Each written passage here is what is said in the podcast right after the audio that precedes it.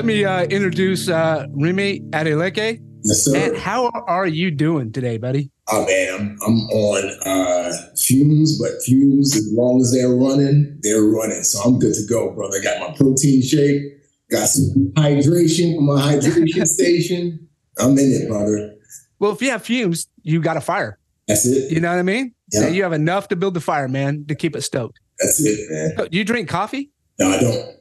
I don't drink coffee. You're not a coffee drinker? Oh No. my God. Yeah. Here I thought I was talking to a man who doesn't quit. You know? And I think the last time I drank coffee, I was probably like around 11 years old. My grandmother was an avid coffee drinker. And I remember looking at her coffee mug and it looked like caramel chocolate. And I was like, Grandma, can I try it? And she was like, This isn't for kids. And she let me try it. And I was like, Oh. Oh, so yeah, I bet you it was of sugar too. Oh man, that's great. That's great, man. So uh where did you grow up? I grew up in the Bronx. I grew up in uh, Bronx, New York City, uh, in, the, in the Big Apple, as they say. Oh, no kidding. But you weren't born in the Bronx, though. No, no, I was actually born in um, uh, Nigeria, Lagos, Nigeria, uh, to be specific. And uh, I was born into a super wealthy, wealthy family. My dad um, was a well-known Nigerian engineer, philanthropist, businessman. You name it, he did it. He was the jack of all trades, uh, master of everything. He was into the arts, and so because of his success in business, um, he ended up generating a lot of wealth. So when I was born, I was born into that wealth and prestige. And also my dad, uh, he's a chief in the Yoruba tribe. And in, you know, in, in, in, in Western culture, we refer to royalty as king, queen, prince, princess, Dutch, that kind of thing. But in African culture, especially West African culture, royalty is referred to as chief and your last name. So my last name, Adeleke, uh, Ade means crown and Leke means is supreme or above. And then my full name is actually Ade Remi, which means the crown has appeased me. So that all comes from my my, my great grandfather and great great grandfather, and then my father was the firstborn son to my grandfather, so he took on the title of chief and obviously the last name, and then uh, you know here I here I am in Nigeria. Uh, So how long did you uh you obviously obviously came to the States at some point, Yeah. but being born into wealth Yeah. and Nigeria is few and far between, right? Yeah, yeah. You know, Nigeria is is one of the richest countries, if not the richest country in uh, Africa, on the continent of Africa. And uh, you know, so there's a lot of uh, natural resources: gold, cocoa, natural gas. Um, you name it, Nigeria has it. And uh, oil, you know, and so, uh, but the thing is, there's so much corruption that the money doesn't trickle down to to every. I mean, it doesn't trickle down to anybody except for the people at the very, very top. So there's a lot of poverty, um, and that was one of the reasons why my dad he left Nigeria originally. He went to the West. He went to um, school in London, and then he established his businesses in the West, and then he went back to Nigeria years later. But if he stayed in Nigeria, he would have never accumulated the wealth that he that he was able to accumulate because of all of the corruption in Nigeria. So, you know, to answer your question, yeah, it's it's it's a, a very rich country, but at the same time, because of power, because of corruption, it's it's it's not an impoverished country, but there's poverty because of the corruption. Right? That makes sense. Yeah, absolutely. I mean, there's definitely a a segregation in wealth. Yeah. I mean, you have the rich, you have the poor, right? There's pretty much no middle class, essentially. Is that kind of how that is? There's no middle class at all. Like literally, like, and the crazy thing is, I went back to Nigeria in 2000 and let's see, 2018, because I wanted to finish writing my book Transform out there, and you will see like a a mansion, like a gorgeous mansion right next to like a hut. It's crazy. Right. Really? So yeah, yeah, yeah. But then you but then you go to like places like Victoria Island where we live, which is Victoria Island is like Beverly the Beverly Hills of, of, of Nigeria. And it's just, you know, mansion after mansion after mansion, really nice house, compound, compound. You know, uh, a lot of dignitaries live in that area as well. And so, you know, it's it, it, it, it's there's rich and there's poor. And kids start working when they're as soon as they can walk and talk, they're selling. They're selling you bananas. They're selling you whatever they can sell you to make a buck for their family. You know, Really? They're not going to school, right? They're they're immediately yeah, more. the poor, the poor kids for the most part aren't. but the rich are. You know, the rich are able to send their kids to boarding school. A lot of, as a matter of fact, a lot of my old, my dad was married years before he married my mom, and um, there were a lot of my, so all my older siblings that from my dad's first marriage, they all as soon as they hit like six, seven, they got sent to the UK for boarding school. And so a lot that's what a lot of the uh, a lot of wealthy Nigerians do. They send their kids to boarding school in, in, in London. Gotcha, gotcha. I mean, because the education system probably isn't the greatest out there in Nigeria, right? They don't invest a lot of infrastructure into that. Yeah, unless you're at a really high end um, private school, which is, my brother went to a, a high end private school in Nigeria with kids. Yeah. Damn, man, that's crazy. That's, yeah. uh, I mean, and probably you seeing the poverty as well is is another thing. How long? Uh, how long did you live there in Nigeria? I was there from eight. I was born in '82, so I was there from '82 to '87. When I was five, I left. My dad died. It's a lot more to the story. The Nigerian government, incorrupt as we talked about, stripped my dad of his most valuable asset, which was uh, it was it was known as Lagoon Development Project, but now it's known as Banana Island and it was one of the first man-made islands in the world. Um, my dad had spent millions and millions of dollars. He invested all of his assets into it, so much so that there were times when my mom would say to my dad, "Hey, listen, like you need to put your some money in the U.S. because my mom is American."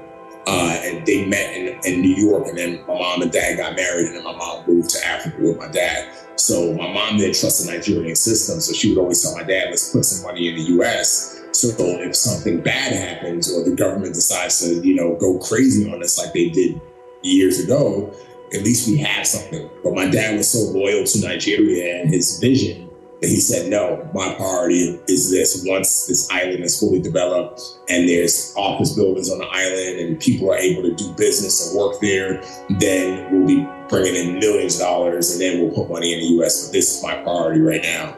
And so when he died mysteriously, and then the Nigerian government stripped my dad of that Well, They stripped him first, and then he died a few weeks later. There was nothing left. We had not a cent to our name because all of my dad's assets, our, our compound that we live in, all my dad's art, everything had been leveraged and had been used um, for for the island. Wow! And how did so? How did you navigate coming. Well, you navigate coming to the United States because your mom was still a U.S. citizen, right? Yeah, yeah, yeah, yeah. That was it, that was yeah. That's why we. That, you know, I was I was actually born an American citizen abroad um, uh, because of my mom's citizenship. My dad didn't want me to have for some reason. He didn't want me to be a dual citizen because he, you know, he didn't want me to miss out on opportunities um, in America in the future. And the same thing with my brother. My dad, had my brother, who's a year older than me, he was actually born in America because my dad wanted, you know, he's firstborn son, you know, my wife, my mom. And so, you know, he wanted to make sure that, you know, if my brother ever wanted to run for president or something like that, because my dad, he was a visionary. He had, he wouldn't have any issues. So he made sure that my brother was born in, in the US. But for me, he made sure that I was born with, you know, single citizenship and that was American citizenship. To him, the most powerful the most powerful thing you can have is a, is a U.S. passport because uh, he knew that if you could make it, if you could get to America with a Nigerian mindset, which is a hard working mindset, that you can become whatever you need to become, regardless of how much money you have or don't have. And so, um, so yeah, because of that, as soon as my dad died, my mom was just like, I'm not, I'm not, I don't know this place. I have no connection to Nigeria. All my family is in America let me move move my boys back to what I know, and that's kind of how we ended up in the states. So, do you think there was some kind of corruption that oh, was yeah. ensued into your dad's death? One hundred percent, because there's a lot more to the story, but it's actually in the 70s, there was a military coup, and my dad had bought this massive plot of land called Maroko, and that's what he was going to use essentially create his Wall Street, you know, this this financial sector. And the, when the military coup happened, the, the, government took it from them. So years later, after the uh, democracy had been reinstated, re, uh, reinstalled, the, uh, uh, the, the, the federal government came back and they acknowledged that Maroko was his, but they also said, "Hey, we're not going to give it back to you. What do you want back?" And so my dad said he wanted this lagoon, which was this body of water, and they laughed at him because they're like, "What are you going to do with the lagoon?" And him being a forward thinker, figured, you know, if I create something then when it was never nothing, then no one could ever come back and say it was mine or confiscated like what happened with Maroko. And so, you know, when they gave him that, when the federal government awarded him that land because he spent he spent eight million pounds for Maroko, and that was a compensation. That was his payback. Was a was a water. Excuse me. Um, that was the deal was done. It was all good. When he went into when he started to um, dredge the foreshore to develop the island, no one said anything. But once the island was fully formed, and construction built like you know, uh, construction workers started building buildings on the island, and the Lagos state government saw that it actually worked. That's when they came in and said the the federal government was never supposed to award you the the this body of water because this, this foreshore belongs to the Lagos state government. So that alone was corrupt because it was like, okay, if that was the case, why you all saw all these all of this equipment being thrown into Lagos from other countries, engineers from the Netherlands, and all of these workers from all around the world coming in to do this. This wasn't done like in a silo, right? Like, why didn't you say something then? Why now? So there was that corruption there where, you know, they they wanted because they wanted him to do all the work so they could take it from him. And so there was corruption there, and there was also corruption in the sense that my dad, our family bodyguard, to this day, is the manager of the island. So oh wow, family bodyguard backstabbed my dad and was essentially, you know, given passing on information to some people in the Lagos state government and also the federal government who was behind it too so in hopes that, you know, he would get a piece of it when it was all said and done. And to this day, he's the manager of my dad's island. Um, so it is a lot more stuff. You know, the way my dad died, you know, and you know, he was essentially he, he was bitten by a dog, but then he went to the hospital and uh, uh, he was given on an autopsy. It essentially was poison. So the medication that he was given was bad medication. That's what ended up killing killing him ultimately. Wow, man, that's nuts, dude. That's I mean that's ultimate corruption. I mean, you know that is. It, I would even translate that even happening in our world oh, today yeah. in the United oh, States. Yeah. You know what I mean? Yeah. And you're direct. You know, you know oh, about that. You've been there, done it. Man, you know. So you lost your you lost your. I know corruption when I see corruption. I can smell it out. you know, because it's like you know especially in politics, you know, about politicians and what happen and how people manipulate things and even media, how media gets involved and, and sways, you know, uh, opinions and, and projects an image of something, you know, for a politician that's that to protect that. Dude, it, we have corruption here too. and that's easy for me to see. Yeah. Oh yeah, guaranteed. I mean, it's so easy. Yeah, right. you know, it's like, listen, game can recognize game, right? Mm-hmm. I mean, you're not passing, you know, pulling the wool over my eyes at all with this exactly. stuff. Exactly. You know, American people who don't know any better, sure. You know what I mean? But somebody who's lived it and has a tale to tell, like that is very difficult to do. Oh, so you're so you're stripped, man. You're stripped of pretty much your royalty there, right? At that moment. When he dies, yeah, you're pretty much Yeah. All we had was our name. That was it. Um, we just had our name and we just had you know, and the funny thing is, too, a lot of my dad's friends disappeared as well. You know, like very, my dad had some powerful friends. They all disappeared as well. Like never heard from again, vanished. Yep, never helped out, never gave my mom a dime. You know what I mean? I remember when my mom would, when we were kids, we would uh, ride the train with my mom to LaGuardia Airport. And she would go to the terminal for the flights that would fly to Nigeria and she would essentially like wait and see people and like give them letters to try and get to uh, you know to get to people who my mom knew in Nigeria from my dad's family friends so that they could help us out. And and and we never got any help. Wow. Yeah was, yeah we never got any help. And but my, like I said my mom would always you know tell us when we were kids we would ask hey do you think we'll ever get the money back? And she would always say don't hold your breath and and then she would also remind us of our name and say, hey, you know, your name is strong, your DNA is strong. We will make it. We just gotta do the we just gotta do the work. That's it. And she's right. She had a premonition, you know. And uh, so you come you come to back to America, right? And yeah. and now you grew up in the Bronx, which yeah. is not a easy city to uh, live and grow up in. Yeah, it's tough. Yeah, yeah so you went to royalty to to a very rough city in New yeah. York. How was how was living? How was growing up in that? You know, the early years wasn't bad because, or weren't bad, excuse me, because um, my mom did a really good job at masking the reality of what had happened. Um, she, we had this small apartment, but she kept, she, you know, she kept it well kept. Uh, she, the little art that she was able to bring, she peppered that throughout the apartment, you know, and she worked multiple jobs to you know, provide for my brother and I, and she kept us inside for the most part. And you know, and I don't even remember like she was able to, you know, put some coins together to get a little car. And uh, so we would just go from the apartment to school, apartment downtown. My mom would save money pennies because she would get she would get jobs at art galleries and museums in order to be able to get us in for free so that she could expose us to the arts and expose us to different cultures and educate us. My mom was a teacher.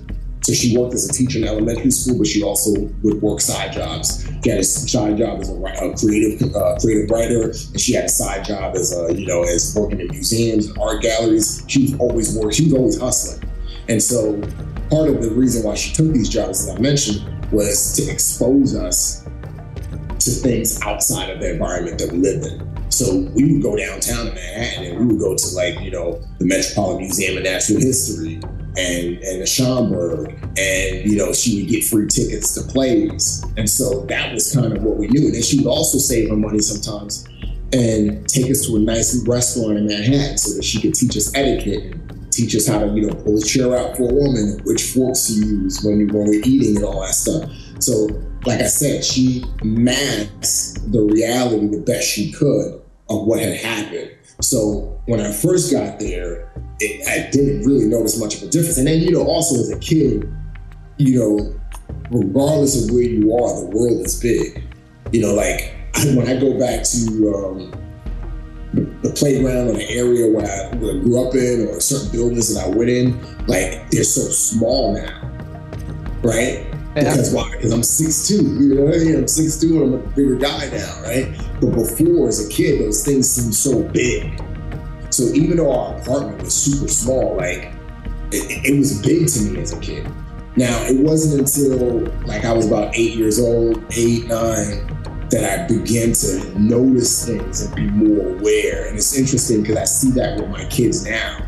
I got four kids, and you know, my eight year old is and my nine year old. I mean, even before they were eight and nine, like they just they're aware of things. They're aware. Oh, daddy's he's on TV, or you know, oh, oh, oh, mommy. Like I know what that means. You know what I mean? Like before, when they were kids, you could spell stuff out because they they weren't able to really put the words together to sound out what it is. Now we spell stuff out. They're like, ah, I know what you're saying, right? So yeah. things. And, and that's what happened to me as I got older. I began to become more aware of my surroundings and where I am. And okay, my mom told me that that that, that guy uh, that's buying is just buying medicine from another guy and now I'm like, well, no, that guy's a drug dealer. He's selling drugs to a crackhead. Why do I know? Because I see this crackhead in the park all the time, and he's like strung out, and he looks like a zombie. You know what I mean? So it's like, you know, I would go. My mom, yeah, my mom would allow me to go to the store. You know, as I got older, so I would go out by myself and walk just before the road and see things and see people fighting, and I was like, that's when the reality set in. Hey, I'm not in Kansas anymore. you know what I mean? And, uh, and, and so yeah, that, so that was the transition. It was a gradual transition. It wasn't as um, it wasn't jarring for me. How was, but how was it taking the loss of your father? Like, I mean, because I'm sure he was your protector, he yeah. was your mentor, he was your hero. You know, like most fathers out there are.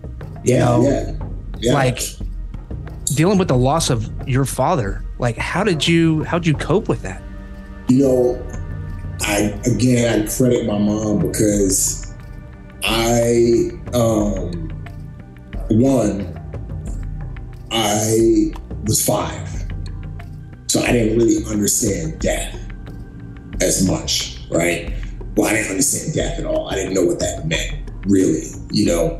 And um, my mom, and one too. The second thing is my dad traveled a lot, so even as a kid, when my dad was around, he was always flying to Europe or America or, you know, flying to China. He was always flying. He would be home and spend time with us, but he was always like traveling the world, you know, different parts of Nigeria, different parts of Africa. So I had gotten used to that. I had gotten used to, you know, mom being around the majority of the time and my dad like going off and then coming back and go. So that was expected. So mm-hmm. when my dad died and I didn't understand death, you know, when my mom told me she delivered the news, it was just like in my mind, like, oh, okay, he's just, I don't really know what that means, but maybe that means he's just going on another trip and he's to come back. But then also another thing that made me think that was my mom, when she delivered the news to my brother and I, again, going back to this, this idea that my mom masked reality of what had happened, my mom told my brother and I such a calm way. I'll never forget she took me to this red couch, red chair, not couch. It was like this big red chair. It's like wide enough to fit like my mom and like both my brother and I. And she put me on her right side, my brother on the left side. And she she delivered the news to us so calm, super calm.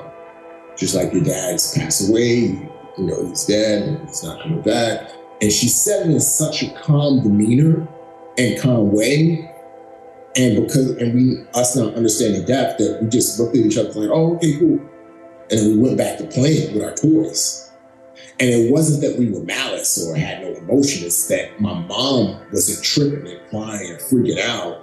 So we weren't tripping. And, and, and that's what happens typically when you're in situations in combat too. You know, it's like if the leader is at least like not on a at the level that I operate on in the teams, but I, just jumping down to infantry level because I was I was uh, you know a corpsman with the Marines for a bit. If the leader is level headed in the midst of chaos, like calm breeds calm. Everybody else is going to be calm in the midst of chaos. But if a leader is like jittery or unsure of himself or unsure of the decisions that he's going to make or in an unlikely event freaking out, that's going to trickle down to the rest of the the, the sled dogs. You know what I'm saying? And yeah, so, absolutely. You know, my mom was she. I, I think she she told me this years later. She was like, I was like, Mom, how did you do? She's like, I kept it together because I knew that if I did it, then you guys would fall apart. So I had to keep it together so that you guys could keep it together. Because if I did it, then you guys would fall apart, then I would fall apart, then it would just create this never-ending cycle of madness. And so, again, going back to your original answer question, I didn't. I, it, didn't phase me when my dad died because my mom, you know, maintained a very calm demeanor, and I was too young to fully understand that. That's that's crazy that she kept such a cool, calm demeanor in a moment of like when she know her world was impl- your worlds were imploding, and yeah. she's like, "Well, hey guys, you know, your father passed, you know." Yeah. Sorry, and you guys went to plan. I mean, that's a true testament to your mom. I mean, of yeah. how like level headed she is yeah. and saying, well, now I've got to figure this out for us. And I mean, it sounds like she, you know, did the best she could, really. You know, in the situation, you know, being left with no money and now figuring a way back out to the States and got there and got to the Bronx. And you grew up and nine years old, you started to uh, kind of see the Bronx for really what it is, right? Yeah. Yeah. Yeah. And, and, and, Did you go down a different path? Yeah, that's when I started. That's when the uh, that began the start of my downward trajectory.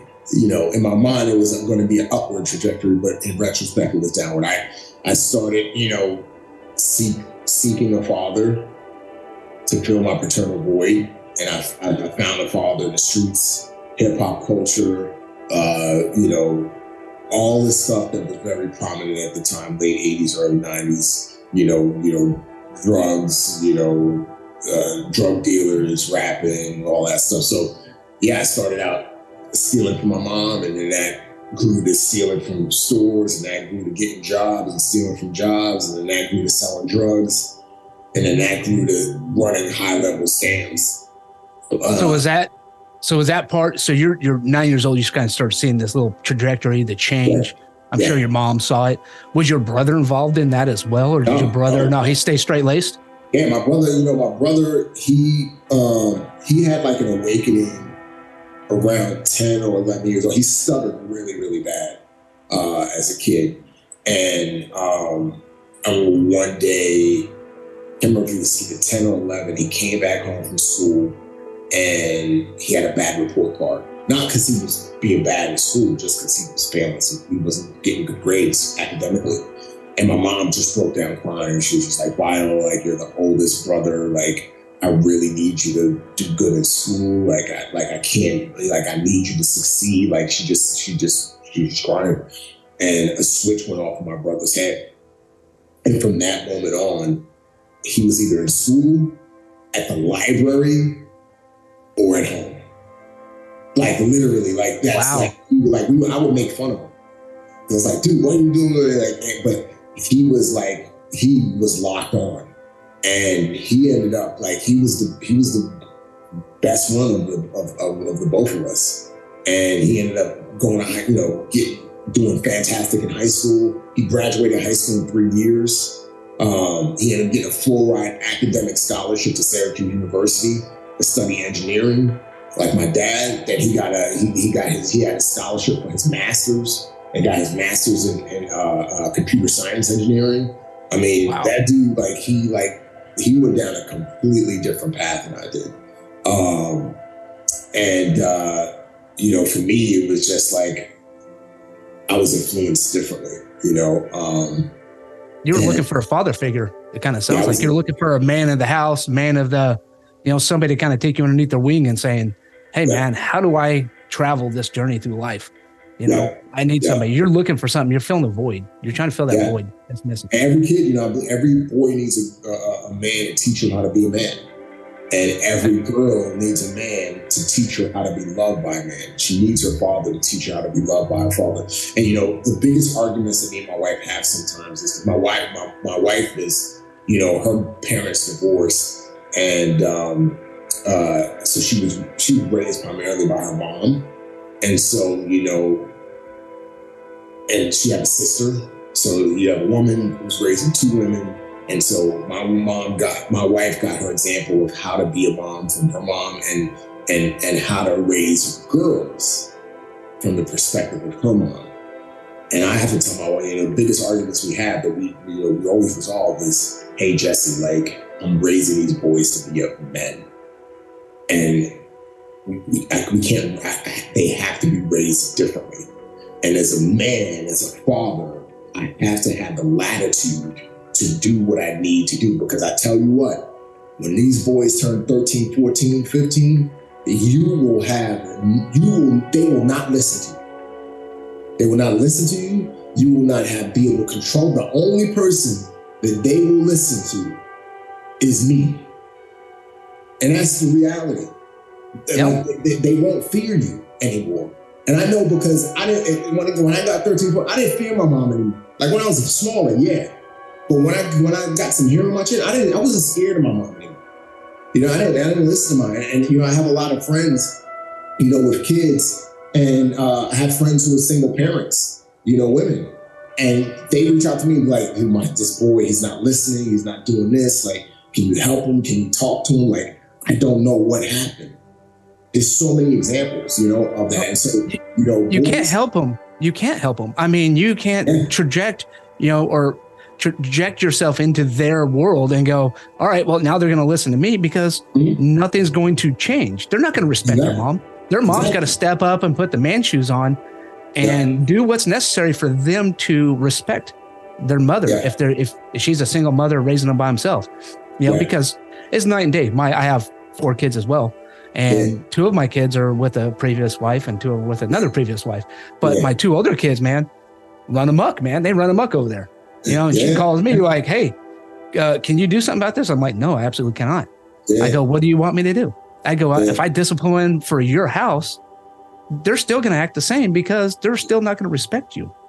I was like, you got to gain control of them But and, at some point, so you, once they get you a certain, certain age, there is no regaining control. That's the thing.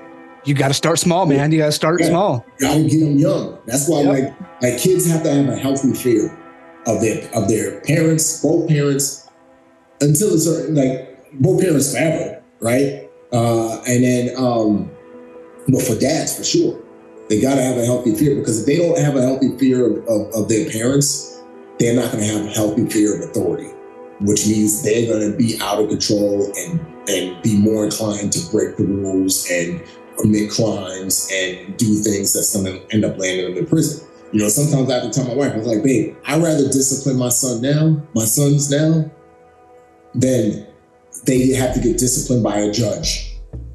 Yeah, a hundred percent. Because you went down, you went down that route. Yeah. You know, you, you so you at nine and 10, 11, you started going down the route and you found kind of, I guess, some solace really in in the gang. Is that right? No, it wasn't gang. I never. I always hated gangs. So I never did the gang thing. It was just money. It was just hustling. You know, it was you know, I you know, getting money and and and it all came back to affirmation, right? It all came back to why did I want to get money?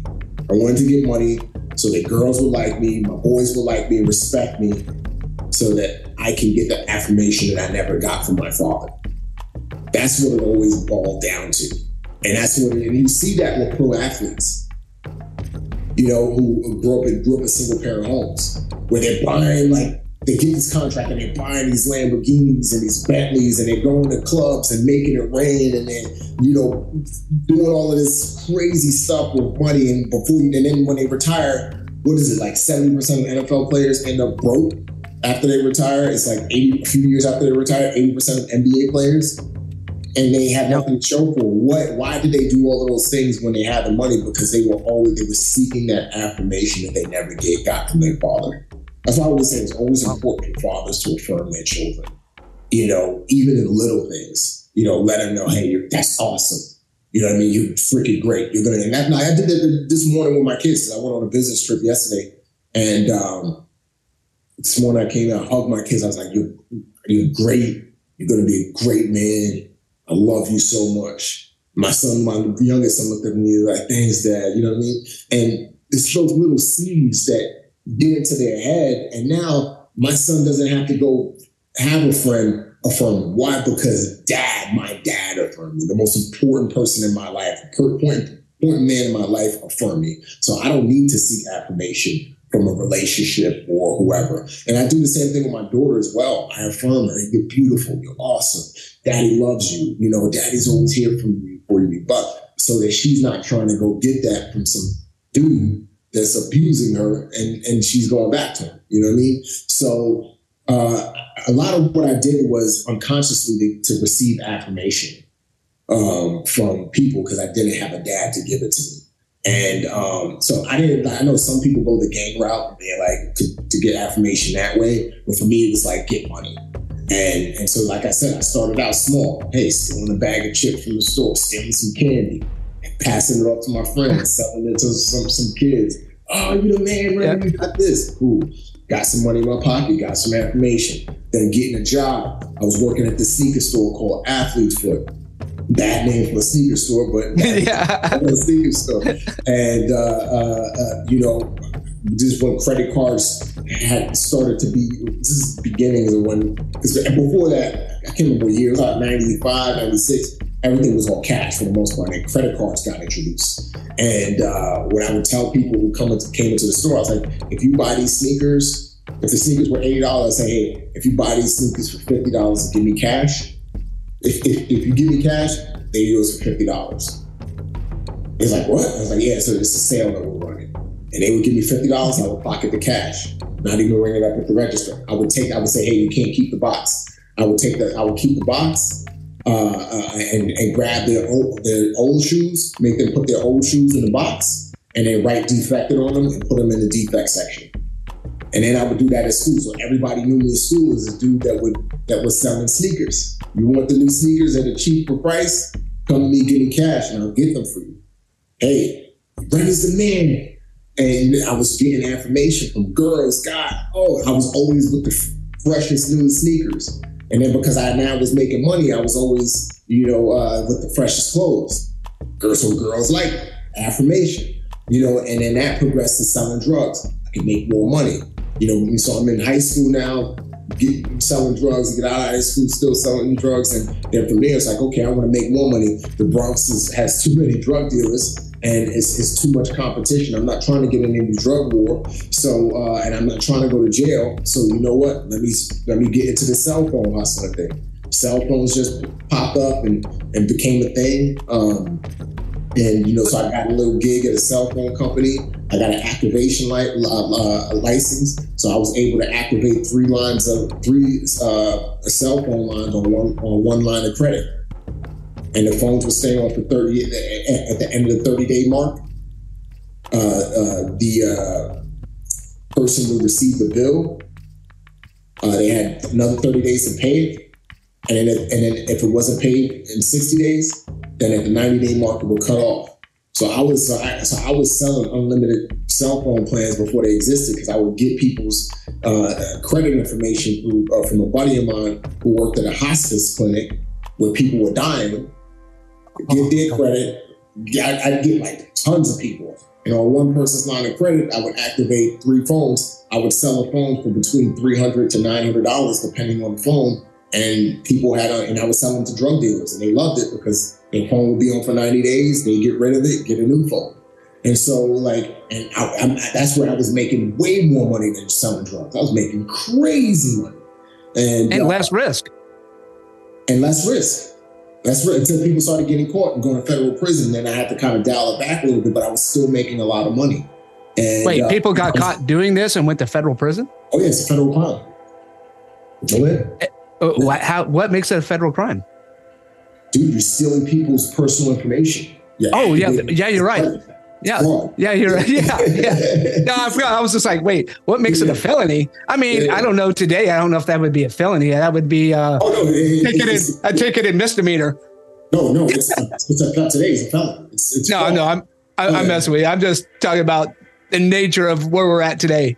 You oh, know, got it, got that where I mean, drug dealers get out the same day before even cops get you know done with the paperwork. Mm-hmm, mm-hmm. You know, they're still doing the paperwork. Guys walking out the door. Yeah, it's ridiculous now. Yeah, the, crazy. Stupid. That's, That's so did you know somebody get a felon? Did you know somebody personally get oh, caught yeah, doing this? There were people in my office that got caught and got charged. Wow. And so wow. that's when I dialed it back. I was like, you know what, I'm not doing this as as much as I as much as I used to anymore. I'm I'm I'm, I'm, I'm kind of regressing, and and at the same time, I started a record company because um, I had the money, so I was taking that money and, and funneling it into a record company. So my, as a matter of fact, here's a, I keep this on my desk as a reminder for those who can't see. the first album is a compilation album. Uh, this, this is me right here uh, in a uh, sports jacket with the collar shirt. Oh shit! All the songs. Yeah, And I signed all of these artists. Um, I had some executives that, that I hired who worked for me on the record company. And so all of that money that I was making was going into studio time. It was going into um, into you know getting the artists uh, shows and, and, and getting them travel to shows and clothes and all of this stuff. And so my plan, I had an exit plan because I had an exit plan before people started getting caught um, because I knew that you know nothing lasts forever. And so my exit plan was essentially, hey, funnel all of this money, invest all of this money into the record company, create some albums, and then once I have a solid, and sell those albums and so that I can create a fan base for my artists and then sell the, uh, uh, try and sign a label deal with a major uh, record company. So that was the goal. That was my exit plan. And once, and that was what a lot of famous rappers were selling drugs. And then like Jay Z, Jay Z, Damon Dash, like it's known that he sold drugs to fund his music, the music business. And his plan was, you know, once my my music business takes off, I'm done with the drugs and I'm going to go straight. A lot of drug dealers who turn rappers have done it that way. And so that was my plan because I knew that if I stayed in it, I was going to end up dead or in prison. And so, um, you know, I did that, but unfortunately, um, in 2002, December 2002, the walls came crashing down. I sold this drug dealer uh, like 20, 30 phones uh, which there's a long story to that, but I won't, I won't bore you with it. And those 20 to 30 phones cut off in like a week. And it was supposed to stay open 90 days. And so I was scared to death for two reasons. One, because I was like, holy crap, um, my job might be on me. And I'm gonna get go to federal prison because the phones have never cut off this early. And then two, this dude's gonna kill me. So he literally came to my house and threatened my life. He was like, "Hey, if you don't have me my money," because he because what he did was, which I knew, I, like he didn't tell me he was to do this initially, but I figured he he was doing this. Is he bought the he would buy the phones for me for like three, four, five hundred dollars, and then he started selling them for double the price. So he had sold those phones to other people, and so that's where the problem was created. Sure, because so it hurt his reputation. Like, yeah, yeah. And so I made him his money back. I already had money, so I gave him some money I had, and, and then you know gave him, you know, made him the rest back. And then after that, I was just like, all right, this needs to stop for real. So um, stop hustling, and I just went 100 percent trying to sell my record company, trying to like get a label deal. How how old were you when that happened? I was 19. 19. Okay. So you. uh so you pretty much cut your your your phone deal, you know, business short and was like, "Yep, I'm kind of done. This is kind of hitting the end." Because I mean, yeah. you're right. I mean, the federal government was probably onto you, you know, or yeah. somebody was onto yeah. you. You know, inevitably, if you do it long enough, you're gonna get caught. You're gonna get caught. Everybody. Yeah, you're gonna get caught. Right. So, and then you shifted the gears, which is actually probably a better gear to shift into is legitimate work with your record studio. You know, you had your you had your first uh, CD, which I don't know who has a CD player anymore. That's almost like a record player. you know, you held that up. I was like, holy shit, man, we see a CD on here. Like, this is amazing. Um, yeah, I keep, yeah, I keep it on my desk and remind of where I came from, you know. And, uh, and it's a great reminder. You know, it keeps you humble, you know, keeps you motivated because you don't want to go back to that place. Not at all Not at all. You know, and so, so you, I, we tried to sell. We tried to sell it. Tried for months. Nothing happened. Money ran out. So I went. So you know, and I was I was spending money to try and get it off the ground, and you know, it just didn't work out, and the money ran out, and then finally, like in June of 2002, which was about six seven months later, is when I was like, right, I gotta get out of here, and that's when I joined the Navy. Really? So that's so it wasn't you know 9-11 wasn't the catalyst that started your military career. You know because uh, and, and correct me if i'm wrong i hear this often is you know in broad america people are like really patriotic but in you know lower income poverty ridden uh, cities and towns and stuff like that they don't really see america as the same light that uh, middle class upper class sees it right? It's really like you guys against america yeah. Is yeah, that I, is that correct? Yeah, I didn't like. Again, there's a lot more to the story. People could check it all out in my book, but in short, the idea to join the military wasn't mine. Whose and was it? People can read the book to find out. oh, come on, one nugget. Okay. But when it came to me, when I was presented with the idea, I battled with it because I hated the police. I hated I hated the U.S. government. I associate anybody in a uniform as the police, whether you were Marine Corps, Navy, Army, Coast Guard, firefighter, and you know, paramedic. You were the police to me, and I hated authority because I didn't have a person to teach me the importance of authority and the importance of respecting authority. So when I was presented with it, I scoffed at the idea. And then finally, I, I took some time and I was just like, but Remi, look at your life. What has your life amounted to? Your brother's in college. You haven't gotten gone to college. What else are you going to do with your life? You have nothing to show for. And so that's that was when the decision came. Um, but yeah, like you said, like I was, I was the way I was, the environment I was raised in is is not the most patriotic environment. you know what I mean? Uh, and so uh, I didn't join out of patriotism. I joined out of survival you know, I'm patriotic now. I love America now. You know what I mean? Like, you know, I love America, you know, because I to be where I am now without the opportunities that America has afforded me. You know, uh, I know people, I get messages constantly from people in Nigeria. please, sir, please get me into America. You know, I worked so hard and, and I, I cannot become anything in my country.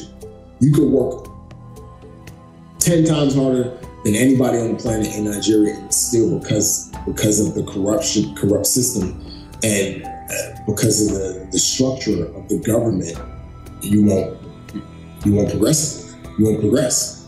But here no. in America, if you have that hard working mindset and you put in the work and you focus, you can come in poor. I know so many immigrants who come in poor and who are millionaires, rich. Oh.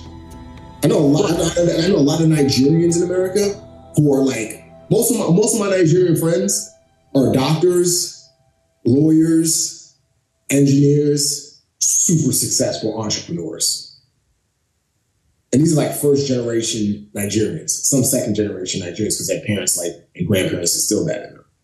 You know, and so and and and a lot of my friends they come they've come here with nothing. Came they came their parents came here with nothing, but they made it. You know, they so in Nigeria, hard work does not pay off. Hard work is just survival. Yeah, yeah. It's That's just how you survive. Is hard work. And they hand them out. You yep. work, hard, you still don't let hand them out because it's the, the, the, system is not in place to reward um, uh, performance. Well, it's a it's a communist country. No, Nigeria is a democracy. Oh, is it? Well, it's. I mean, like, you're right. It is a democracy, democracy but yeah. kind of a you know a really corrupt democracy. yeah, yeah. It's the it's what happens when you take middle class out. Yeah, yeah. You know, but uh, when you don't have yeah. when you don't have people to when you have checks and balances in place to keep essentially keep greed in check.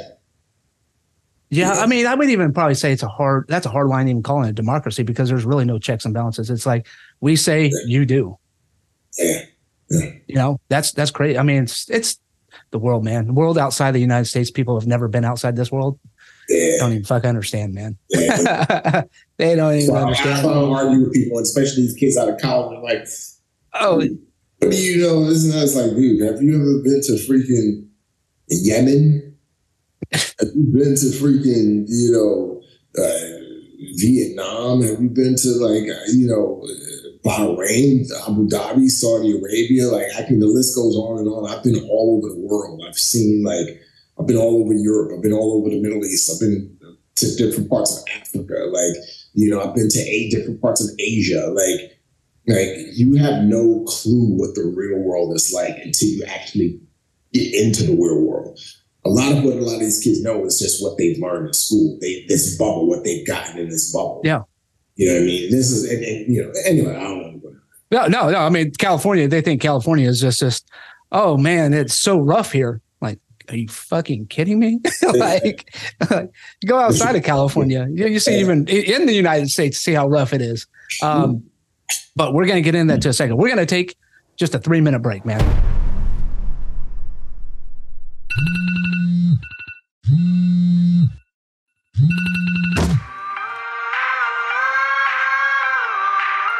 Oh, my God.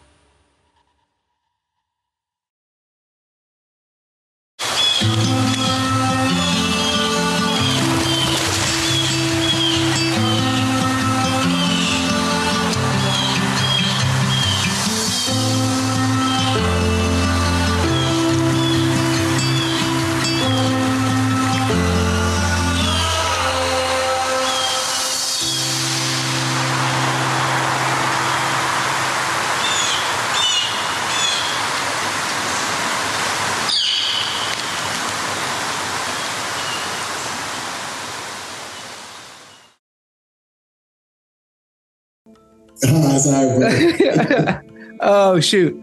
So in 2002, man, you joined the Navy not because of patriotism, because of survival, man. You kind of yeah. got in a little situation and you're like, man, I need to get the hell out. And you joined the Navy. What were you, what was your vision going into the Navy? What, what did you want to do? I wanted to be a SEAL. So uh, years earlier, I had seen The Rock. And that was like the first time I was exposed to Navy SEALs. And I want to say shortly after that, this documentary came out called BUD/S 234. And so I saw that, I was like, oh, cool. And I said to myself, every I like, it was like a far fetched idea. It's like me saying right now, like, if I ever get the opportunity, I'm gonna run for president. Chances of that happening is slim to none. And so that was like the context of how I said it back then. I was like, if I ever get out the hood, I'm gonna be a Navy SEAL. But it was like, I, I knew I in my mind, I was like, I'm never getting this place. And so uh, when I finally went to the Navy recruiter's office, um, that's what I told my recruiter I wanted to do. It. I was like, hey, I want to be a SEAL. She laughed at me. and uh, first thing she had me do was take a practice ASVAB test. I took that. I passed high enough to get into the Navy, but not high enough to be getting a SEAL training. You got to have like a really high score. And then she ran my background and found out I had two warrants off of my arrest. I had a warrant in New York and a warrant in New Jersey, which scared the life out of me. And I got ready to, I ran, bolted towards the door. She stopped me and uh, she asked me if I had a suit, and I said no. She asked me if I had like some nice clothes. I said I'm sure I could find something. And she said, "Come back tomorrow." I was like, "For what?" And she said, "Just come back tomorrow." She was from the Bronx. She joined the Navy out of the Bronx, and then she went and did her time in the fleet, and then she went back to be a recruiter because it was her home and uh, and she wanted to help people who came from where she came from. And so uh, I came back the next day. She was in a dress uniform. She took me to both judges, judge of Jersey, judge in New York. Essentially told me, hey, this kid's made mistakes, but he, has potential. He wants to join the military after an active war. 9-11 is taking place, which I didn't. She was just saying that. And the, and the judges were both like, hey, if this guy's serious about joining the Navy after an active war, we'll expunge his record and clear his warrants. And so both judges expunged my record. And then she went a step further, punched paperwork, sneaked me into the Navy, and that's how I got into the Navy. When I got to boot camp, a Navy SEAL came and played played a video of Navy SEALs jumping from planes, scuba diving, driving dune buggies with long hair, shooting guns, and I was like, already the idea had, had been there, but I was like, now I really, really want to do this. Um, the only problem was, that, like I said, I didn't have the ASVAB. I was super skinny and I couldn't swim. So I had to wait till I had to get through boot camp. Then went through A school. I went through the corpsman A school.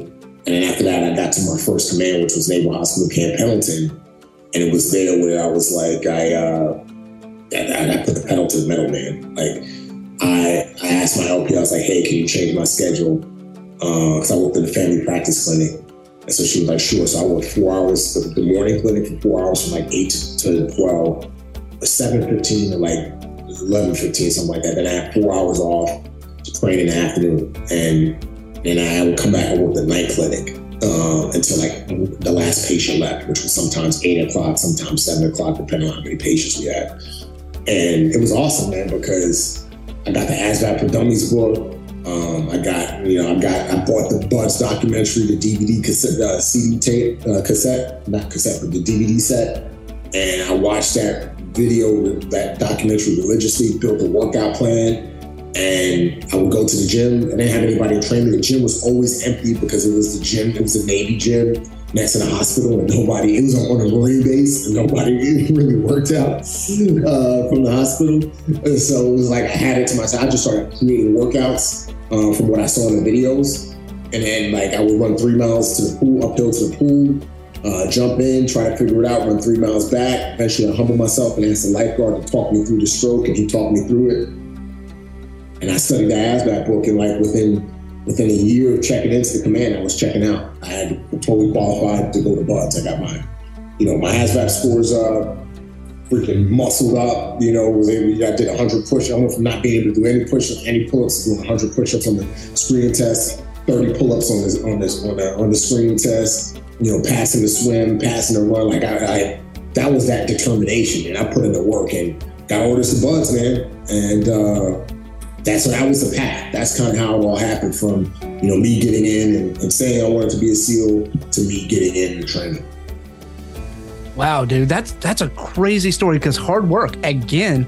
Hard yeah. work pays off, man. Time and time and time again, man. Yeah. If you're willing yeah. to do some sacrificing, and put in hard work, it's going to pay off. And again, that's that Nigerian mindset. The Nigerian mindset is, and this is beaten into every Nigerian kid, especially American or especially, especially, um, thank you, excuse me, um, especially a uh, you know the kid whose parents are from Nigeria and they live in either U.S. or U.K. There is no like to Nigerian parents, a bachelor's degree is the equivalent of a GED.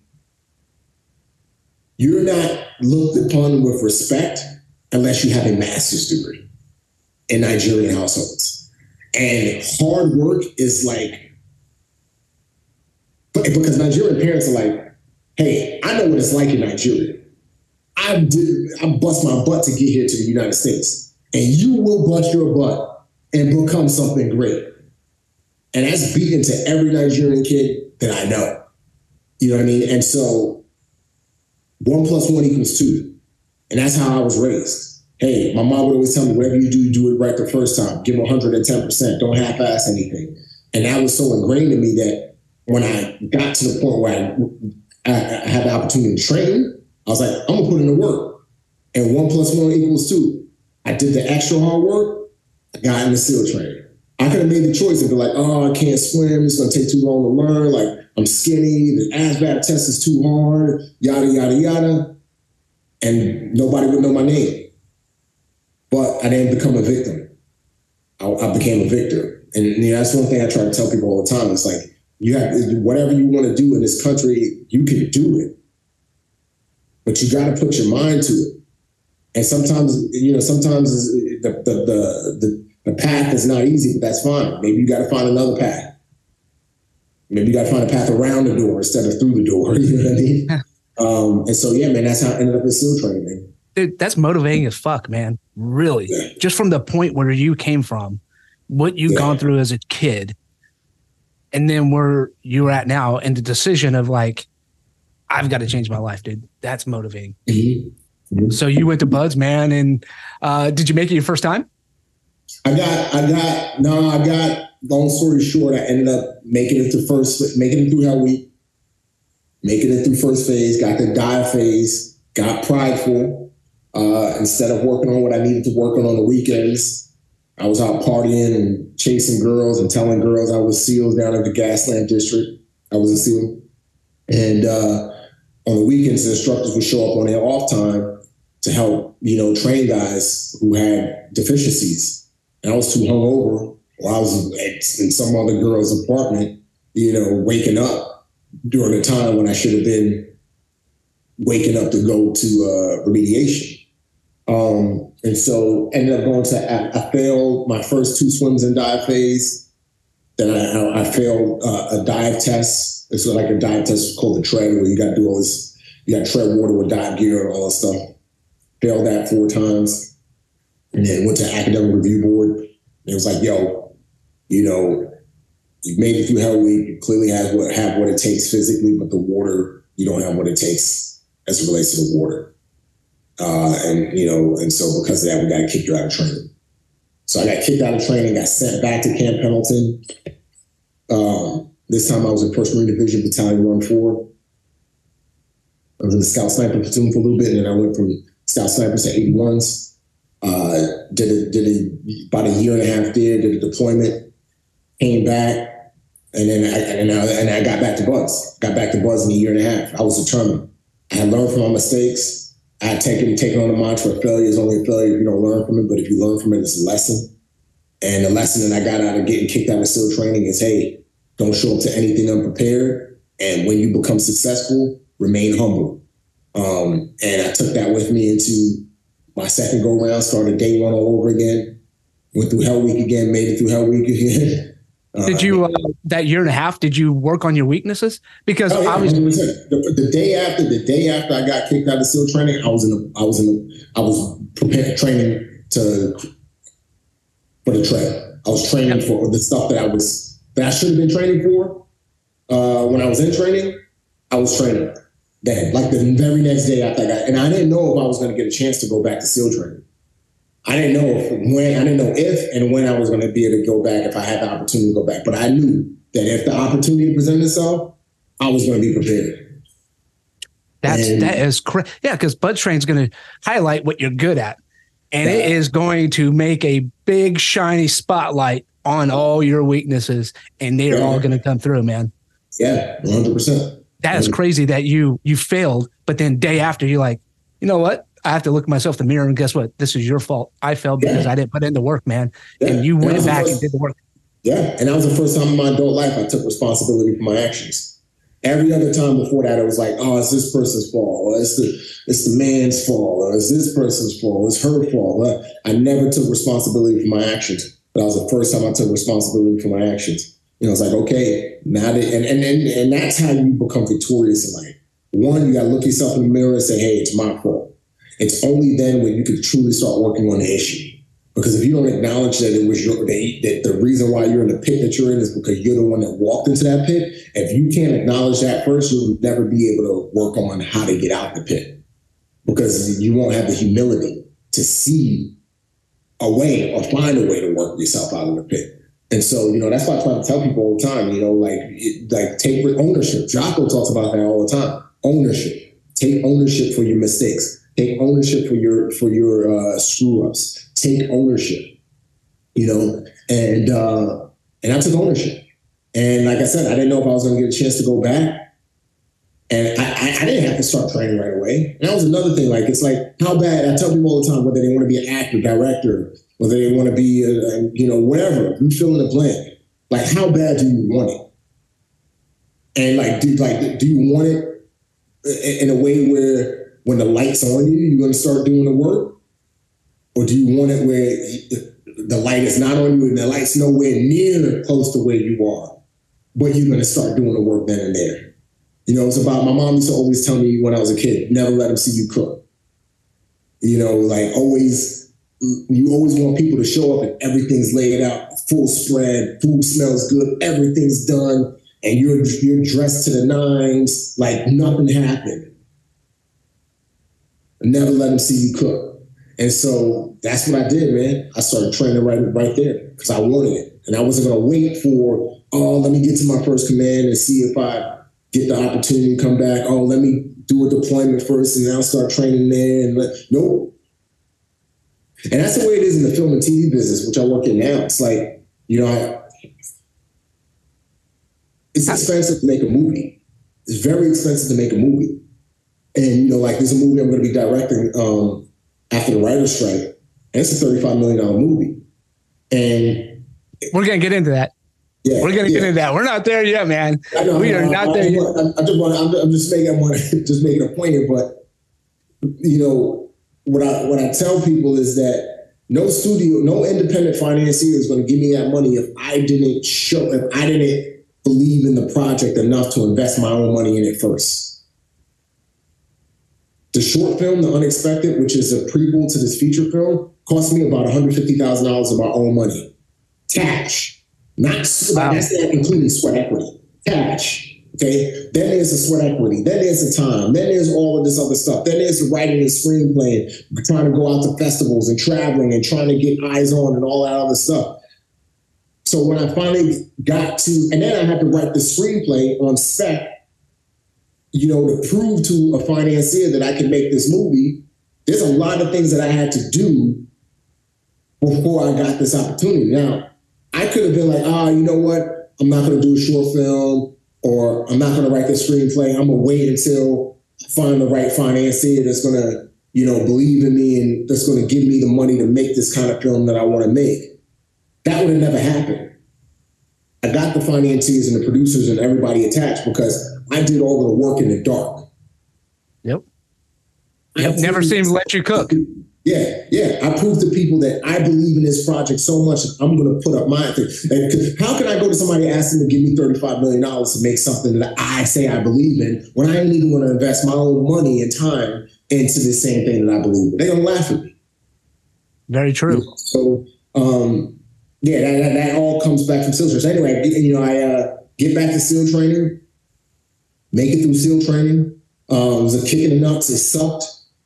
Was the second time just as hard as the first time? No, it's easier because you already know everything. You, you already know. I mean, for me, it was easier because I already knew what to expect. I already knew when we were going to serve torture, knew when the beatdown sessions were coming, and knew how long to run. When they say, "Oh, we're going to run you 12 miles," I knew it was really going to be six miles. Like I, I knew all the mind games, so it was just like just go through it, endure the pain, you know. And uh, got through it and went to a team, and you know. Uh, had a great time, you know, had a great time, you know, spent about eight years in the teams and got to do some cool stuff. Was a medic, was a HUMINT guy, which stands for human intelligence. So I got to kind of do some sneaky, sneaky, sneaky, peeky spy stuff on the side and, and run sources and just, you know. So what's, what was one of the coolest missions you were on, man?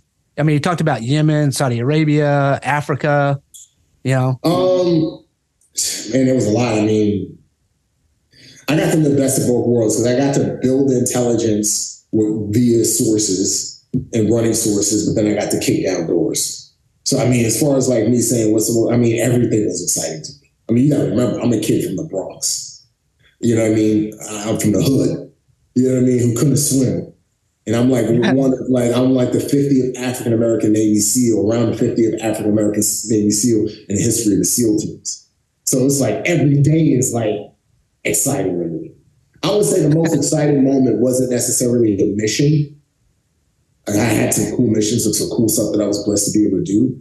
But the coolest, the most, the, the most, uh, the, the coolest thing was I'll never forget Cinco de Mayo, particular year. I'm in this country on the CIA compound, uh, and they had like a, a pool. Uh, uh, they had turned this, this dictator's palace into a CIA compound, and they left the pool in there, and they had like beach chairs around the pool, and it was night, and it was Cinco de Mayo. I was sipping Coronas with two CIA agents, and uh, we're just talking. And I just remember looking around this pool, and the, the pool had these beautiful lights on the water. So like the, the, there was lighting in the water and just the palm trees around the tree. And, and it was like the quiet night. You hear gunfire out because, you know, there's firefights like way, way out in the distance. So you hear gunfire out of it. I'm sipping Coronas with two CIA agents and uh, another SEAL. And I'm just like, this is crazy. That, that for me was the coolest thing. That was I cool. got to kick down doors and do some fun stuff, but that was like, man, how the hell did you get here? I mean, especially looking at your, you know, your life and your journey, man. Yeah. What was uh so yeah, I, I, get it, man. You running, gunning, and the whole nine yards, man. I mean, yeah. you're American badass, like just for real, you know. what, what was like one of your like with your team guys? I know sitting by the pool and stuff like that, you know, because we want to touch a little bit on that on yeah. on your seal, kind of something that you did in it. What what would be like one of the things that you can go and tell us? Like, hey man, this is like the cool. This is the mission I could talk about. No, I can't really talk about most of the missions I've been on, but I would just say the coolest thing that you know was doing direct action. I could be general, um, and I know because I'm freaking had to sign all this paperwork and you know uh, don't want to get this podcast pulled. But essentially, yeah, man. Was, yeah, I don't want to get the podcast pulled either. I, would, I would just say the coolest, you know, just to kind of like be general but still give you something for the audience is, you know, I, I remember being on a particular deployment. We did Vampire Ops, which essentially is the entire deployment point deployment. We slept during the daytime, and we would get up at like around five p.m. I do my intelligence meetings and stuff like that and then we would go out at night. And to just be able to operate under the cover of darkness, sneaking into a bad guy's house, walking in an urban area and nobody's up, it's two in the morning, and then just doing ninja stuff. Like climbing into up, up, up, scaling a building to try and get in through the roof. You know what I mean? Having guys cover down on areas. That was that was cool. That was fun. I always wore a ski mask, a black ski mask on my, on, you know, so, you know, so I was like a, you know, uh, Batman, Batman type thing. but, you, you, were born in darkness, and darkness yeah, is yeah, your friend. Yeah, darkness is my ally. yeah, man. So I would just, just to be general, like doing DAs was cool, man, with my boys. You know what I mean? Just getting out there and you know hitting targets. Yeah, hitting targets yeah, that's. And, and going after going after very evil people. You know what I mean? Like the cool thing about being on the top, you know, people say, "Oh, well, all you guys do is you guys just you're mindless, you know, robots. They tell you where to go and to go kill, and you go kill. And the reality is that's not the game, man. Like, and and and well, who the fuck says that? You know, people who are who've been some people who've been educated in the college system, and they're like, I know that you guys are, but oh, so they don't know, know shit. yeah, yeah, and so you know, um, I read, you know, I, I read intelligence reports. I've seen video feeds and her, I, like I was privy to a lot of information.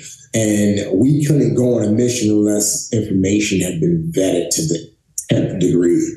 You know what i mean? Um, and so i all that to say um, to be able to do that get that information on extremely evil people. I remember one guy who went after again i'm being general here and he uh, would recruit kids to be suicide bombers.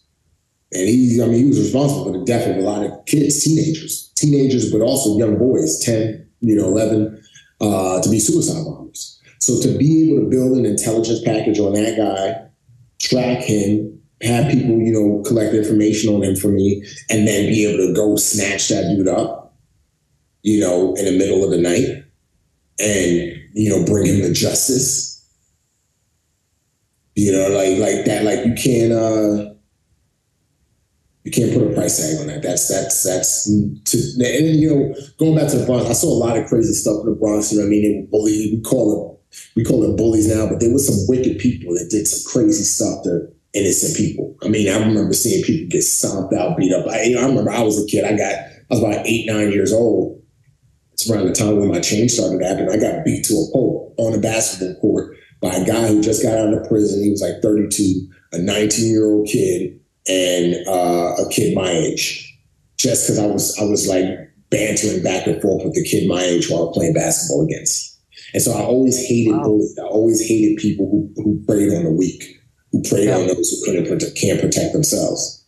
And so I say all that to say, you know, to be able to now be in a position where I can go after those bullies yeah. and like be the one that's like, oh, you messing with these people? Hey, come pick on me now. You know, yeah, that's you know, hey, what's up? What you got to say now? And with my black mask on, you know, uh, long gun with my suppressor right in their face. You know what I mean? It's like, hey, you know, like that's. Yeah, it was. Uh, so I flew UAVs, man, for JSOC. Mm-hmm. Oh, I was yeah, so I was attached to you guys for a long fucking while, man. Long while collecting intelligence on nefarious fucking dudes. Mm-hmm. You know, and you know, did and then you guys did the job what you had to do. Yeah. You know? Yeah. Um, yeah, did that with Marsoc as well. Uh, ODA guys. Yeah. You know, it was good. It was good. You know the deal. Yeah, you know the deal. Yeah, yeah, that's a you know. Uh, so I don't talk about my experience, but I, you know, a little bit about yours. Um, but no, it's a, fucking the best job I had by yeah. fucking yeah. in, in the in the military. Uh, and I loved it. I loved it. Um, so you uh, so you only you did eight years? Is that what you did? Eight years in, in teams? Yeah. Why only eight years, man? How come you didn't do the 20, man? You're at that. Oh, I, I, mean, I did, I, I did 13 years total. So I did one, I did one, um, obviously my first command was one year, but then you got boot camp, which is like three months, and then I was in BUD/S for a year before I got dropped, so that's two years, and then uh, uh, and then I went to first Marine Division for a year and a half, uh, and I went back to training for like you know eight months before I made it through. So that's about four years, right? So yeah, so I did 13 total. So it was about eight and a half, nine years. So I did because I did 13 years total and then I got out. And why did uh, you get out? I mean, you did 13 years. You're at that. You're over the point of making a decision and getting out. This should have been a, like a 20 year you know, career. So right? a lot of people tried to. My chief, my platoon chief, tried to talk me into staying in for the retirement. But you know, I just again, like my dad, I just see things. I, I, it's hard for me to just see like a year out. Like I, am able to. Like I, I, I am. I've been blessed with this gift to be able to see five, six, seven, eight, nine, ten years out, right? And so, first thing, my first son was born in 2014. My second son was born in 2015. And then in 2016, January is when my contract was expiring. And so I was just like, you know, having a dad die when I was five, I just wanted to be home with my boys, you know, so that was a big part of it. And then I, you know, I was, I, I, you know, my last year in, last year, year and a half, I started getting, uh, doing schooling and, you know, I was in grad school, you know, my, my brother's, uh, my wife's brother is a very wealthy entrepreneur, um, and he's connected to a lot of other wealthy dudes. So he started hiring me out to do consulting, taking special operations principles and translate into business. So I was doing that on the side. And then when I got out, my plan, that's why I was getting my master's so that I could not just have the special operations, you know, resume, but also have the educational backing as well. And that was, you know, I wanted to build a big business. I wanted to build a consulting business like my dad built big business. I didn't want to work for anybody anymore. You know, I felt like my the majority of my adult life had been military. And before I kind of lost adulthood and moved into being a senior, you know, I wanted to be, I wanted to have at least another half of my adult years be um, outside of the military with me trying to build my businesses and, and on my own. And so, uh, so that was the decision. And, uh, you know, got out in January 2016. Uh, and then, you know, I was in grad school in, in May 2016, still in grad school in May 2016. And that's when I got the call to work on Transformers. And that was kind of what started my, uh, my, Wait, okay, hold on, hold on. How did you get the call to work on Transformers? So, uh, there's a, there was a long story short, a guy who was a SEAL worked in Hollywood. He gave my contact to this woman who worked on Michael Bay films, and Michael Bay was looking for a former SEAL with my background to just do a one day shoot on Transformers 5. And so, like I said, I was just writing papers. I was using my post 9 11 GI Bill uh, I wasn't working because I, ha- I, had stacked up a large savings before I got out. So between my savings and my post 9/11 GI Bill, some other jobs that I was doing for my brother-in-law, you know that you know that was I didn't need to work. I, I was able to just focus on school. So when I got the call, I was available. I was like, yeah. And I think they were trying to find some other people too, but they weren't available. And so I was the SEAL that was available. So that she was like, all right, you need to be in LA tomorrow to work. So that's kind of how it all happened. And then that one day turned into three weeks, and then three weeks turned into six months. And that's what kind of kicked off my career in Hollywood. Wow. So you were just slotted to work one day, and that turned into three months and turned into weeks. six months, three weeks. Three weeks, and then three weeks turned. At the end of the third week, the casting director came up to me and she was like, uh, Hey, Michael Bay wants to keep you on for the rest of the film. What's your schedule? And are you available to work on the rest for the rest of the film? And I was like, yeah, I'm available. I'm not doing anything. And paying me good money, I'll take it. And that's kind of how it all happened, man.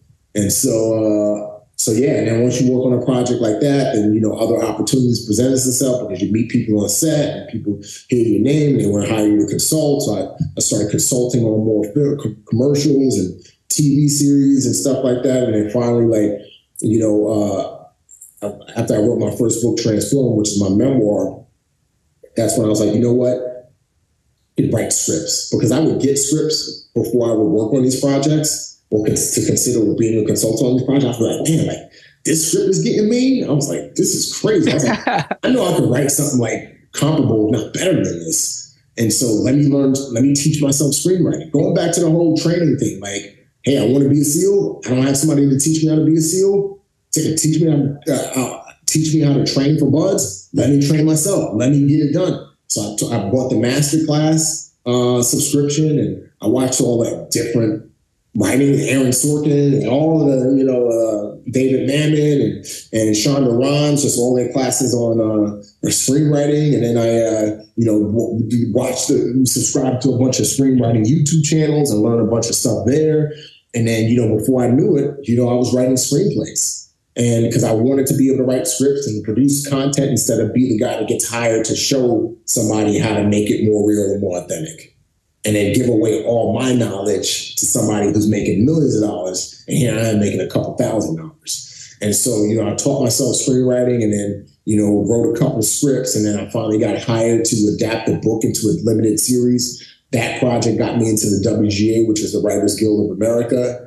And then from there, you know, my career just started growing. And then, you know, after some some projects and and some opportunities, that's when I was like, okay, I want to learn how to direct. So I'm gonna watch a bunch of videos on directing, then I'm gonna actually go direct something. And I directed my my short film, uh, The Unexpected, which was my first film on organ harvesting. And then, you know, started then I directed another short, and I just directed another short, and then, you know, it just snowballed. And now where I'm set up to direct a feature film. So um, wow. that was a path. That's crazy. How so? How was it working on the set of Transformers with you know big names? You know, you know like Mark Wahlberg. I mean, one thing I learned is that you know if you if, like if you if, if you look at them celebrities because I've had you know I worked with Ryan Reynolds on Six Underground. I've worked with a lot of different celebrities. And one thing I learned is that if you just treat them like a normal person, at the end of the day, they all just want to be treated like a normal person. Yeah, they don't want to be treated like celebrity. Yeah, it's all about like how you view like celebrity is not something that um that projects out from a person, in my opinion. It's something that people project onto a person. So if you see somebody and you're like, you're acting, oh my God, there's so and so. Like, that's you projecting that onto them. Yeah. But you're just like, hey, something, how you doing? Like, yeah, I'm doing good. Okay, cool.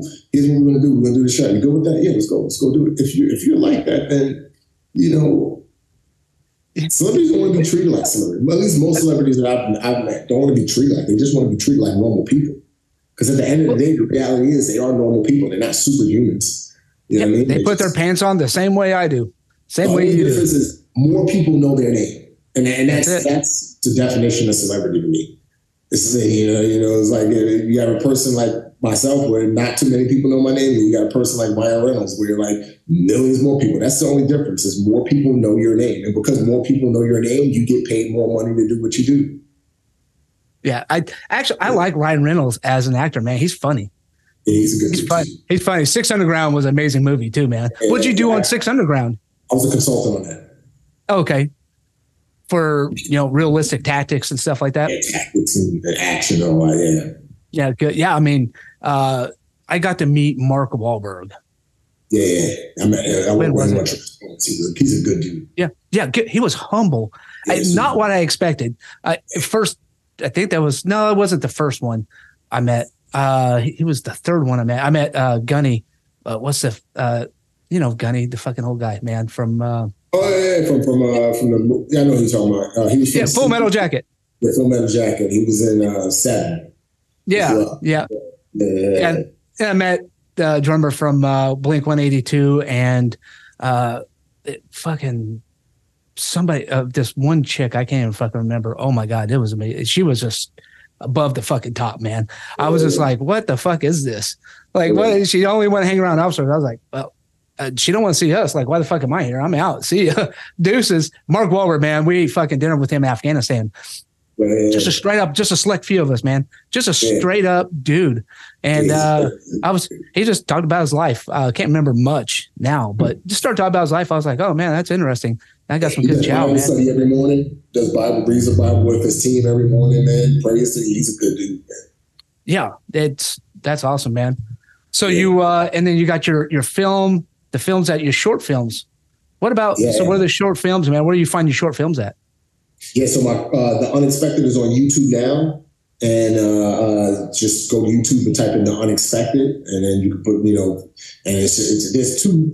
I got two projects on YouTube The Unexpected. One is not mine. One is the Navy's, where they, it's like a small documentary on me. But then the other YouTube, uh, other uh, unexpected is an actual short film on organ harvesting. So that's up there. Um, I have another short film that I shot a couple weeks ago. It's in post production now. It's actually a uh, companion companion um, film to my upcoming book Chameleon that releases July 25th. Um, so uh, if you uh, when you watch the film, it's, uh, it's it's really really cool. I took a chapter from my book and adapted it into a short film, and uh, uh, and so when you watch that, it's it's going to motivate you to to read the book, right? In order for you to find out how they got in the situation they're in in the film, you got to read the, the, the, first part. oh, look at that, dude! That is awesome how, how you did that. Yeah, yeah. In order to find out how they get out of the situation they're in, you got to read the rest of the book. So um, it's a companion video. It's a companion film that's going to go along with the book, and I'm super excited about that. That's going to release July 18th, a week before um, the book releases. And then, yeah, man. Um, and then once the writer strike ends, then we can go into production on my feature film, which is um, um, which is Unexpected Redemption, which is a sequel to the Unexpected short film. Dude, that's awesome. How does the writer? How is a writer? Why is a writer strike right now? Just because the uh, uh, the WGA, which governs um, all uh, Hollywood screenwriters um, uh, they negotiate every few years with the AMPTP. The AMPTP uh, essentially represents all the studios and streamers and negotiates on the behalf of the studios and streamers. And there are just certain things that um, the AMPTP wouldn't budge on. Um, one of them was AI. Uh, they want to be able to use AI to generate screenplays uh, the WGA said, okay, if you want to use AI, then you still got to be a, a, WGA writer has to come in and rewrite this, whatever the AI technology generates. And then the writer gets sole credit for that screenplay. So all AI is a tool. And the studio said no, because uh, they want to be able to use it and replace uh, writers with AI technology. And, uh, and so, uh, so that was one major sticking point, and another one was just residuals and and pay. How you know how much we should be getting, um, you know, especially for streamers, because whereas on network TV, um, a writer will get like a forty thousand dollar residual check. On streaming, you know, a writer will get a four hundred dollar residual check. That's a big difference. So, um, you know, it's, it's it's it's it's about pay. It's like, hey, you streamers are making a lot of money, and um, and uh, you know, we don't know how many views videos are getting because there's no real ad ad space to you know quantify it, and so we need to get paid what we deserve and not four hundred dollars. We need to get paid because you guys are making a lot more money than the networks. So we need to get paid like the networks get paid. So, um, so yeah, that seems so, fair, man. That seems like a fair deal. Hey, listen, networks getting paid forty thousand. You get paid forty thousand from that. Should get yeah. the same pay from uh, you know, the, the streamers, or I mean, a scale, a bill or more. Yeah. You know, yeah. that's that's nuts, man. Yeah, so that's what it's about, and I trust me, man. It's been tough because I lost a lot of work um, because of the writer strike. Um, because you know I had to put pencils down, can't work as a writer, and so, but you know, it's all for the greater good. You know, so absolutely. Absolutely. I mean, because you have more things to fill your plate than, yeah, than writing too. You got, got a bunch of yes. stuff. Yeah. That chameleon. And so when's the chameleon come out again? Uh, chameleon drops July 25th. People can get it anywhere books are sold. You can pre-order it now. I'm not sure when you guys are going to release this, but uh, um, you can pre-order it now at Amazon, Barnes and Nobles, wherever books are sold. If you want to pre-order a signed copy, you can pre-order a signed copy at um, uh, at the Talk Shop Live dot com um, as well. And yeah, it's a great book. It's a story that's been in my head for like over 14 years. Um, characters are very loosely based off of me. Um, it's from Nigeria, came to the U.S., got got uh, picked up for this top secret um, CIA program called Black Box. Uh, he's a chameleon agent within Black, Black Box chameleon agents are people who can become whatever character they need to become at the drop of a dime. It's grounded in reality, so it's not like they can shapeshift. It's just that they're really, really good actors. Um, and uh, and then you got ghost agents who are people in and out of places like a ghost, and you have aberration agents who are a combination of ghosts and chameleons. They just go under deep cover for like decades. Uh, and then you have a wind agents who drive vehicles. So it's a very, very grounded, but you know, uh, fictitious at the same time world. And it's uh, it's it's not just an espionage thriller, but it's also a political thriller because there's a message in there uh, that is the undertone throughout the book, and then it comes to the forefront towards the end of the book uh, as it relates to political unity and how uh, people at the top are driving division. People at the top of the political food chain are intentionally creating this division because it keeps it helps keep them in power and keeps uh, money coming in to uh, to their specific side. So um, my goal with the book is not just to entertain and you know throw people in a cool action thriller and espionage thriller that's authentic, but also to be able to in some way put the peel in the donut, so to speak, so that they can people start thinking about okay, like you know I'm I'm on the left well, maybe I could have a conversation with somebody on the right. Maybe I can look at things, or I'm on the right. Maybe I can have a conversation. Maybe we could, they can be some type of political unity because reality is, you know, um, if if we do not come, we are this country is being torn apart um, because of division and primarily because of political division. I mean, there's families that members that don't even talk to each other because one is on one side, one's on the other side, and uh, a house divided will fall. And um, and you know, there are politicians that are pitting us against each other intentionally in order to maintain money and power. But at the end of the day, that's going to ultimately destroy this nation. And so again, purpose of this book is not just to entertain, but to also, you know, inspire people to try and come together and find some type of common ground because regardless, you know, of our different beliefs, whether political, spiritual, um, you know, whatever the case may be, you know, there's uh, there's always some type of common ground we can find, you know. So um, again, that's the Chameleon Black Box thriller, and uh, like I said, I'll you sold me, man. You sold me. I'm getting the book. Yeah, pre-order, pre-order signed copy of the Talk yep. Shop Live link, man. Help your boy up. Dude, yeah, absolutely. I, man, I'm getting the book for sure. Dude, so Remi, yes, you sir. are a badass. Thank you, brother. You know, you were born into a different world than most people were. Yeah. And that world was tragically taken from you with your father dying. Yeah. And then you were thrown into a world that you were not destined to do anything great. Yeah. You were going to be stricken by poverty and had a hard, long, dark road ahead of you. But instead of going down that hard, dark road, you changed your life. You changed your path because you saw a need for survival. Yes, and not only that, but it also changed your heart and it also changed your mind about this country, about how great this country is if you put the hard work into it. Yeah. If you step foot out of your comfort zone and being comfortable with being uncomfortable and putting in the hard work in. You went through one of the hardest trainings, the hardest training in the world to become a Navy SEAL. You failed, but yet you took that failure as a lesson and a lesson learned to put in hard work. And you triumphed to victory, dude. Sure. Then you got out and you see a vision, man and you are a true visionary that's going to do great things and continue to do great things in your life and for your family, man.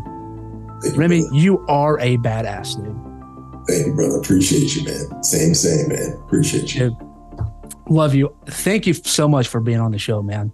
Thank you. I love. really do appreciate it, man. If you have a heroic story and you'd like to share it, get in contact with us. Our information's in the bio. Also, don't forget to hit the subscribe, like, and share. And then I'll see you on the next episode, badasses.